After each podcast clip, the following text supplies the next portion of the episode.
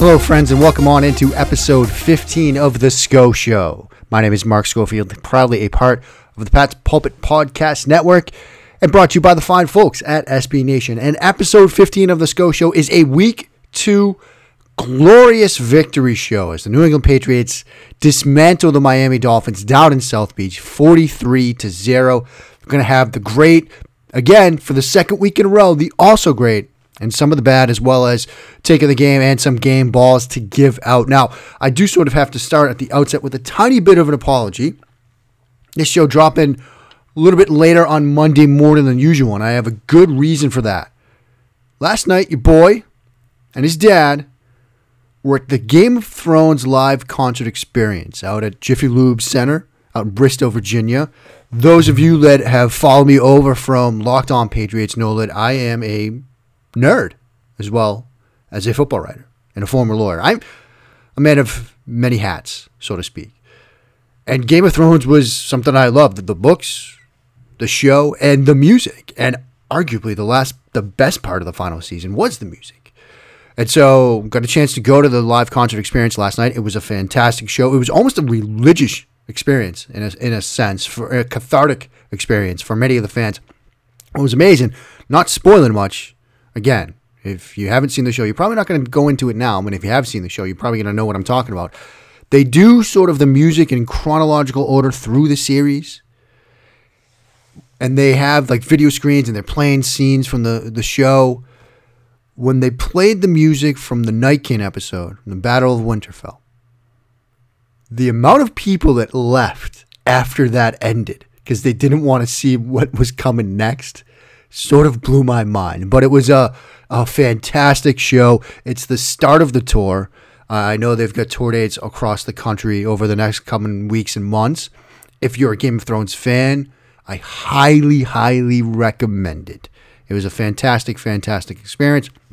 But as a result, between that and coaching Little League on Sunday, I got a chance to watch the Pats game, formalize my thoughts, and then basically head out the door for the next eight hours.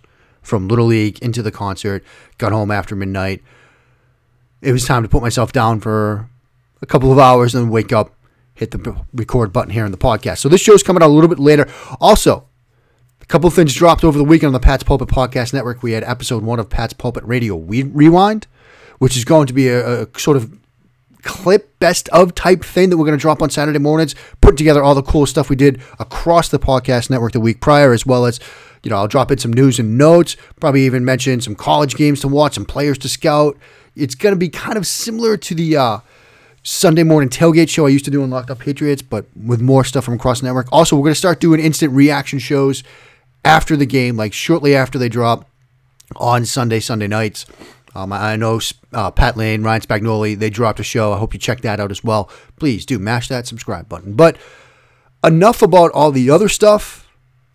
Let's talk Sunday down in South Beach. And as I alluded to, we're going to do another, just like last week, great, also great, and bad. You know, these shows usually are the good, the great, the good, and the bad if they win, the good, the bad, and the ugly if they lose. But the last two victories have been so dominant in a sense that it's great, it's also great. I want to start with a sequence. Normally, I sort of walk you through things almost in chronological order. Hey, kind of like this concert I saw last night. But I want to start with a sequence in the third quarter that I think encapsulated not just this game, but what this Patriots team might become. In this game into the th- second half, sort of had the feel like it might have been, strangely enough, one of those weird games down in Miami. Guys were dropping. We're going to talk about injuries a little bit later. It was 13 nothing at the half. It felt like it should have been more obviously you had a missed field goal, you had a missed PAT. Like it just it, it felt like this game could have been more. But there was a sequence that really sort of stood out to me. It, it it's when it's sixteen nothing New England. Ghost just hit a twenty eight yarder, and even that was an underwhelming moment because Brady, Tom Brady had Antonio Brown open on a vertical route in the end zone and he underthrew it and got broken up. And we're going to talk about the Brady Brown connection later. So it's 16 nothing. And you again, you have that sort of okay, this game's probably in hand, but I'd like it to be a better I'd like it, them to have a bigger lead right now. Miami takes over first and 10 with 8:45 left in the third quarter. It's their seventh drive of the game. Miami runs play action. The Patriots have basically an all out blitz. They send both Elandon Roberts and Dont'a Hightower in the two A gaps. Danny Shelton, who has been getting pressure to this point and getting good push in the pocket to this point all day long, immediately hits the center with a swim move, gets in the pocket almost as Fitzpatrick is coming out of the play action fake, gets a couple of hands on him. Fitzpatrick tries to escape. Elandon Roberts sort of finishes it off sack, loss of seven. So now it brings up second and 17. Now on the second 17, Miami tries to run the ball. They run left side. Butler, again, with similar to Shelton, who had been moving the pocket, getting pushing penetration on the interior all game long. He gets a nice tackle on this run to the outside, to the edge, to his right, along with Patrick Chung, who helps sort of clean this up. It's just a gain of three, but it's a very sort of sound, fundamental type play. Chung gets dinged on the play, but he was back into the game a little bit later. So now it brings up third and 14. Miami goes with that pump swing screen to a receiver in the flat, and they want to throw a vertical route to one of the other two receivers. Is that play we see a ton where you have two of the receivers released vertically. They look like they're going to block, then they go. They throw the you know swing screen a couple of times early in the game to set you up for it. Patriots don't bite at all. So Fitzpatrick is forced to just all right. I guess I'll just check it down anyway. So he checks it down to Grant, who was the receiver on the swing screen, and he goes for a two-yard gain and then forced to punt. Patriots take over, first and ten. Their first run and play, Brady under center. They go inside. Sony Michel plus three. James Develin. Again, we could do odes to Develin all season long here. Longtime followers of my work know how I feel about him. Fantastic lead block from James Develin on the linebacker, plus three. Second and seven, Sony Michel plus 12. They come out, Brady under center, 21 personnel, two backs, tight end, two wide receivers. They motion Julian Edelman to the right, and it's another great lead block by James Develin, clearing the way for Sony Michel. Now they bring the passing element into this drive. Again, this is I'm walking you through these plays in order. It's first and 10. They put Brady under center, and this time he hits Matt LaCosse for a 23 yard gain. And astute followers of the Patriots might have recognized that play. It's a very similar design to the one they started the Hoss Y Juke drive with in Super Bowl 53, where they come out with play action. The tight end is alone on the right side. They've got two receivers in a slot to the left, and he just sort of leaks out bends out towards the sideline a bit.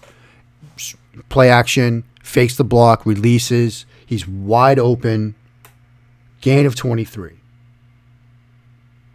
First and 10 on the next play. Burkhead's now in the game. Brady under center. They run off right tackle off of his, for a gain of 12. It's a split zone look. They've got the tight end Ryan Izzo now in a wing to the right. So he blocks across the formation, seals out, kicks out the backside defensive end. Burkhead with an easy 12 yard gain. Nobody touched him before he was into the second level. First and 10 next play. They go slant flat, Gordon on the slant, Dorsett on the flat route. Flat route's wide open. Dorsett catches it, runs down to the one, gets knocked out of bounds or so. Called back. OPI on Josh Gordon under review. Brian Flores took advantage of the new rule, threw the challenge flag. It's ruled offensive pass interference. So now the Patriots face a first and 20. Brady hits Edelman on an easy throw on an inside break breaking route. Patriots go three wide receivers to the left. Edelman's the inside guy, the guy we call number three. Easy throw, easy catch, plus 11. I mean, plus 18 out of 11 personnel. Gets it down to the two about that range, maybe the five. You go Michel, right edge, plus three. Tough run. The the one that I did want to note here, Matt LaCosse, he was crack blocking to the inside, kind of misses it, but Michel has the speed to get to the edge. Now you get down at the first and goal at the four. Michel runs right guard. They start. This is one of the things that they've been doing. We've often seen them short yarded situations or down in the red zone near the goal line, they'll start with the running back in the backfield and motion him out. Then lately, what they've done is they start with the running back on the outside, then bring him back in to sort of get you again that pre snap look at what the defense is doing. So they start him outside, they bring him back in. Right guard plus three. He's ruled down at the one. It's reviewed, it's challenged. Call up is upheld. Second and goal at the one, false start. So it's now second and goal at the six. Brady looks for Edelman. DPI flag on Eric Rowe. First and goal at the one. Brady sneaks a touchdown. That sequence, I thought, and again, it's against the Miami Dolphins, so you do take it with a bit of a grain of salt. But it just showed the potential of this team. An easy three and out on defense, where it looked like you knew exactly what you were doing. You like you looked like as a team you knew exactly what they were doing. You get pressure from guys like Shelton and Butler. You get penetration from those guys. Disciplined in the secondary. You're not falling for these fake screen, pump and go type plays. And then on offense, you're going right down the field. You even get an OPI and a false start down in the red zone, and you overcome that with ease. And you cap it off with the Brady touchdown. That sequence to me sort of told the story of the day in my mind. The team looked fantastic. Pretty much throughout the second half and, and bits and spurts in the first half, which we'll get to in a minute. But for me, that sort of stands out. Up next, we're going to talk about some of the other great stuff we saw in a little bit later. Some of the bad stuff we at least have to mention. That's ahead on this glorious victory week two edition installment of the SCO Show. Mark Schofield back with you now on this week two glorious victory edition of the SCO Show. And we're going to talk about some of the other great stuff. I think it is worth it to sort of start with some top line numbers from this defense and then sort of get into a couple of individual plays that I did want to highlight. But at the outset, Miami quarterbacks yesterday, Josh Rosen and Ryan Fitzpatrick combined for 18 of 39 for 142 yards. They were sacked seven times, four interceptions, Josh Rosen finished the day with a QBR of 4.8. Ryan Fitzpatrick finished the day with a QBR of 3.1. Those are not great numbers in terms of the running game. And we thought on this show, elsewhere, everybody sort of expected Miami was going to try to sort of establish the run, grind this game out. Miami ball carriers, and this includes Ryan Fitzpatrick, who did have a six yard gain, one carry for six yards, 15 carries, 42 yards. That's less than three yards a carry. You can't establish the run doing that. Now, of course, you're getting behind. Uh, uh you know, it's 23 nothing at the end of the third quarter. You're going to have to throw the ball. You're turned into a one dimensional team. But the Patriots, they stopped the run. The interceptions, the four interceptions, two of which were a pick six. This defense is fantastic. And to me, a lot of the attention, and look, rightfully so, this secondary, I don't want to throw words like legendary around, but the potential is there for this to be just an incredible group. And the secondary had another great game. Four interceptions, the Gilmore pick six, the Collins pick six, which was, you know, sort of a you know, football follies type of play where it gets tipped into his hands. The McCourty pick, I think, was a big one because you had Gilmore in perfect position underneath, deflects it. McCourty comes down with the pick. I think the job that this front is doing, seven sacks is just part of the story.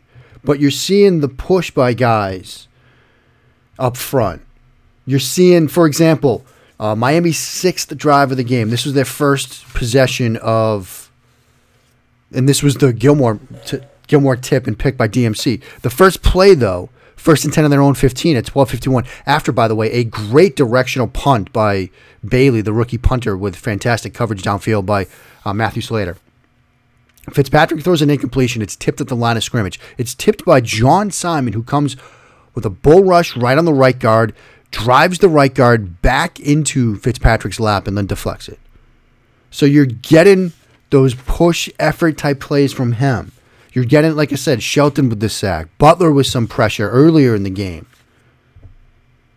You know, this defense looks fantastic. Butler earlier in the game in the second quarter, Miami's fourth drive, it was a third and four play. It's seven nothing New England. This was after Ghost missed the field goal. And so look, you're you give them good field position by missing that field goal. It's a third and four play. Butler works through a double team, gets his arm up, deflects a pass at the line of scrimmage, and then you get a shanked punt. And so this defense is fantastic, and it starts with the guys up front. Guys like Shelton, guys like Simon, guys like Butler. You had Chase Winovich sort of get in with a sack. Actually, a sack and a half he was credited for in this game. Again, seven sacks. Shelton had one. Simon had Michael Bennett had one. Winovich had a sack and a half. Adam Butler had two. Jamie Collins half a sack on that Winovich sack. It starts with the guys up front. And I know there was that huge debate this preseason, this summer on football Twitter what matters more, coverage or pass rush. And it was Belichick in a press conference answer that I clipped and put out on the timeline that said they have to work together. This game was a tremendous example of that. Working together in terms of coverage and pass rush to get to the interceptions, to get the sacks. It all works together, and it clicked for this defense on Sunday against the Dolphins. Some other individual stuff from the defense that I did want to mention. J.C. Jackson had a fantastic breakup on a nine ball, again, in the second quarter. Just a few plays prior to that uh, play highlighted by Adam Butler. I was very impressed by that. Jonathan Jones on a crossing route to Grant had a fantastic pass breakup. A third and seven, again, late in the first half. Jason McCourty with a f- tremendous tackle uh, to prevent them from at least converting a third down situation. The two interceptions, the two pick sixes, I mentioned those. It was just a phenomenal day on the defensive side of the ball. Offensively, I could talk about James Develin all out for the next hour if I felt like it, and I do feel like it, but I can't because you guys would. I know I, you guys would get tired of it. I'm more and more convinced that James Develin is one of the many unsung heroes of this latest iteration of the Patriots offense. He means so much to what they do in the run game. And if you're a young running back like Sony Michel, who again is a tremendous talent, but having a guy like that to sort of help guide you and pave the way and lead the way for you is a tremendous benefit for you. And so I thought James Develin was fantastic. Obviously, a lot of the attention was placed on the Brady and Antonio Brown stuff. And I'm going to talk about that in a second. But I do think that, you know, there was a discussion in the Scotia Slack channel that Brown has worked his way immediately into the Brady circle of trust. And you saw that on the touchdown. That's a back shoulder throw on, yes, a Hoss concept, but it's a back shoulder throw. He stays to on the vertical because the middle of the field is closed. It looked to be a cover one look, safety in the middle of the field. And Brady puts it back shoulder. And that's something that takes time and reps to get down. And you heard Ian Eagle, Dan Fouts talk about how Brown was staying late, working with Stidham to work on routes. But it's one thing to do it with the backup. It's another thing to have the feel for that with the starter in a game, in a live game situation. And so I thought that was fantastic. It was great to see that. Brady, I think, very unsettled, perhaps at times early in the game as they were sort of figuring some things out. Again, wind went down. We'll talk about that. But really sort of settled into this game, into the second quarter, and into the second half. Again, I don't think anybody can sort of question the arm strength, the velocity, the wet noodle stuff. I, I think we can put that aside at least for the next couple of weeks, because I think he looks great right now. And interestingly enough, for all the talk about Brady being a dink and dunk quarterback, you look at the top five passers right now through two weeks in terms of air yards per attempt. It's Dak, it's Mahomes, it's Lamar, it's Tom Brady. He's there, number four. I think 9.4, 9.5 air yards per attempt. This offense has a vertical element to it. And obviously, with Josh Gordon and now Antonio Brown in the mix, you can do that. And so I'm very impressed with the passing game. I'm very impressed with Jake Bailey. You know, you look at Bailey, part of the reason that when we were scouting him in the offseason, when we were looking at him, hang time was part of it. Three punts yesterday for 144 yards, all three inside the 20. That's a pretty good afternoon. And the directional punt that he had, directional punting is like the sort of next wave. When when studying punting, you know, in the old days, it was like, ooh, how far can you punt it? What was his longest punt? And then people got into hang time. It's like, oh, the longer the ball is in the air, the better the coverage is going to be. The next sort of wave is sort of that directional punting stuff. Because when you can angle it to where the returner now has only one way to go because he's pinned against the sideline, that's even more impressive. And that directional punt really sort of stood out to me. So those are some of the great things. Let's talk about a couple of the bad things before we go. The injuries are, yes, a concern. We saw guys get dinged, Wynn being the biggest one. Between Cannon being out and Wynn now, Patriots are playing with some backup tackles. And there was a request from the timeline to get Brandon Thorn back on. I'm going to try to get him back on, not for this week, maybe for next week, because we got two great guys lined up for this week, which I'll mention in a second.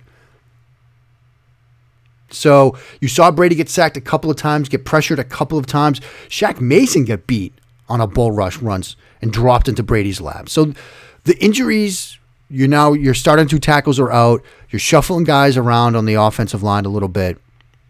Offensive line was shaky, and we got we got a Jets team coming to Gillette that you know we'll see what they do tonight against the Browns, but they really got after Josh Allen in their season opener. They beat him up a bit. And so that's going to be something to watch over the next coming days. The the offensive line, the health of the offensive line. It's now 9:40 on Monday morning. Haven't heard anything on Isaiah Wynn. So that's a little unnerving. But still, Patriots were able to get it done, even with all the shuffling along the offensive line. Stephen Gostkowski, I don't want to say that we have a ghost problem yet, but I think Ghost has a Miami problem. You know, he missed a field goal, missed a PAT, missed two PATs. But Dan Fouts sort of pointed out on the broadcast, and this was after the miss of the field goal, that he was like 19 of 26 or 73% in Miami, but he's an 87% kicker everywhere else. And so it's unnerving. He seems shaky, but I'm chalking that up to a Miami thing, and the Miami thing is done.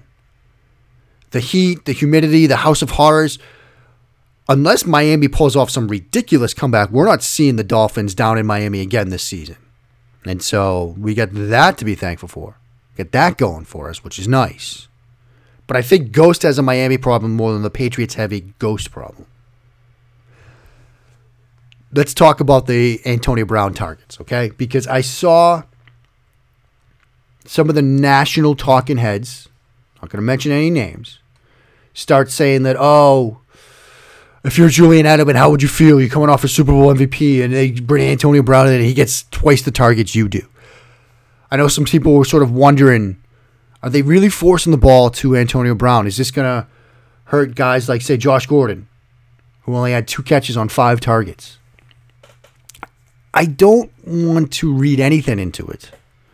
I don't want to speculate anything on that. Certainly not going to get into the heads of guys that seem to be competitors that want to win Super Bowls. I mean, I saw a lot of comments in response to a national media head talking about how Julian Edelman would feel, and they most of the comments were of the he's going to feel great with another Super Bowl ring on his hand variety, and I think Edelman would probably tell you that. Super competitive guy. I do think that there was an effort to sort of get Brady and Brown on the same page in a game type environment. There were some comments in the Scotia Slack channel that this game at times felt like a preseason game, and it may have been in a sense. You're trying to get your new wide receiver and your quarterback on the same page. So they threw a lot of targets his way.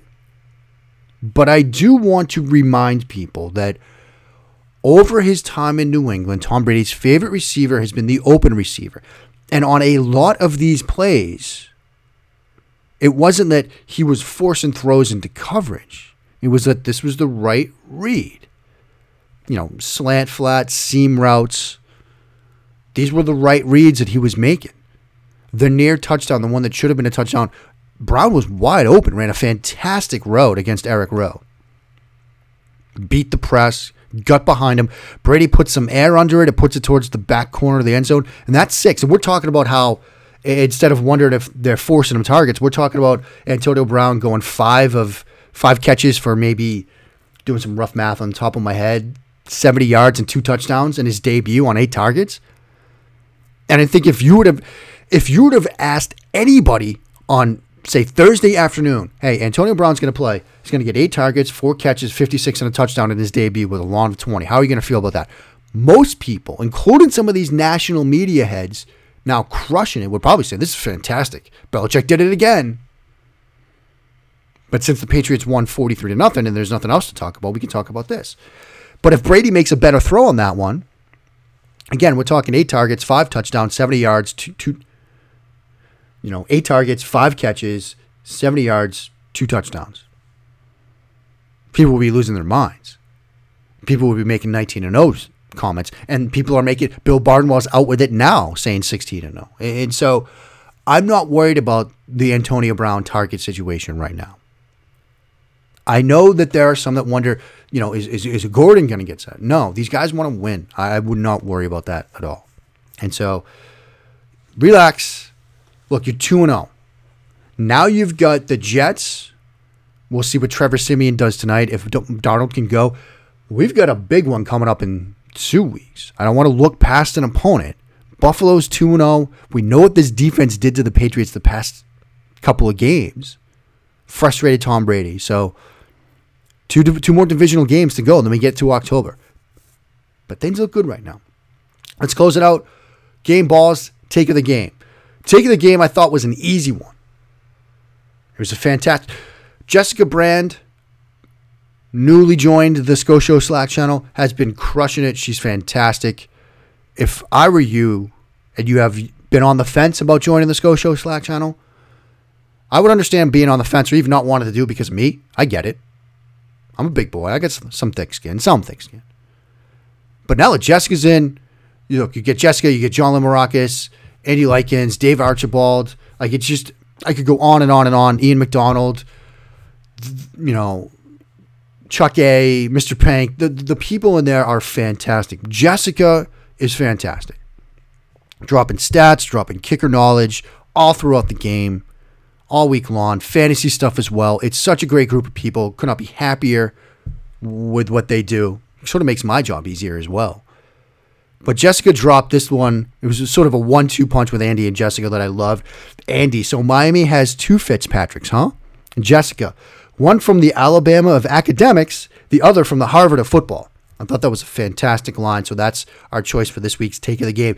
Game balls. We're going to give one to Antonio Brown. Look, you come in, a lot of stuff going on, crazy offseason. You come in, you get one, should have had two touchdowns. I thought that was a nice performance. I'm going to give one to my boy, James Develin. I, I swear to God, I, I'm closer each day to just writing a book about him. My second book will be about James Develin and Shaq Mason, maybe. But I, I think the world of James Develin cannot talk him up enough. And on the defensive side of the ball, Adam Butler, Danny Shelton, they get game balls. Going to give one to Stephon Gilmore, the deflection, the, the, the pick six. I could, again, I could take the easy way out and say, oh, look, game balls for everybody on the defensive side of the ball because they were that good. But this defense was fantastic. Um, but we'll go Butler, Shelton, Gilmore.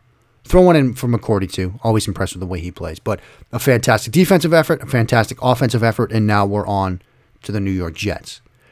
And we're on to the rest of the week here at the QB, uh, not the QB Sco Show. That's my other podcast, the Eagles one, which we're gonna have some stuff to talk about Carson Wentz.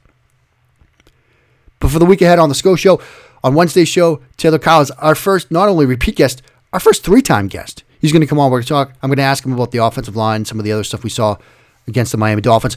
Then on Thursday's show, you know him as the co host of the Stick to Football podcast, but he's also a big time Jets guy, Mr. Connor Rogers from Bleacher Report. He's going to come on, talk about the Jets, talk about Sam Darnold being sick, Trevor Siemian, their quarterback, what happens tonight. Lots of stuff to talk about with Connor. So another fantastic week. Make sure to like, subscribe, share around the Pat's Pulpit Podcast Network, Apple Podcasts, Google Podcasts, Stitcher, Spotify. Everywhere you get your podcasts, you can find us. We've got great shows coming all week long. The Patriot Nation podcast with Pat Lane, Ryan Spags, Alex Shane, Rich Hill with the Pat's Pulpit podcast all week long. We have a locked schedule. We're going to have shows for you every day of the week. Something new, some Patriots flavored ear candy for you. So please do tell your friends. Until next time, folks, please enjoy the win, enjoy being 2 0, keep on blessing that Patriots reign down in Foxborough.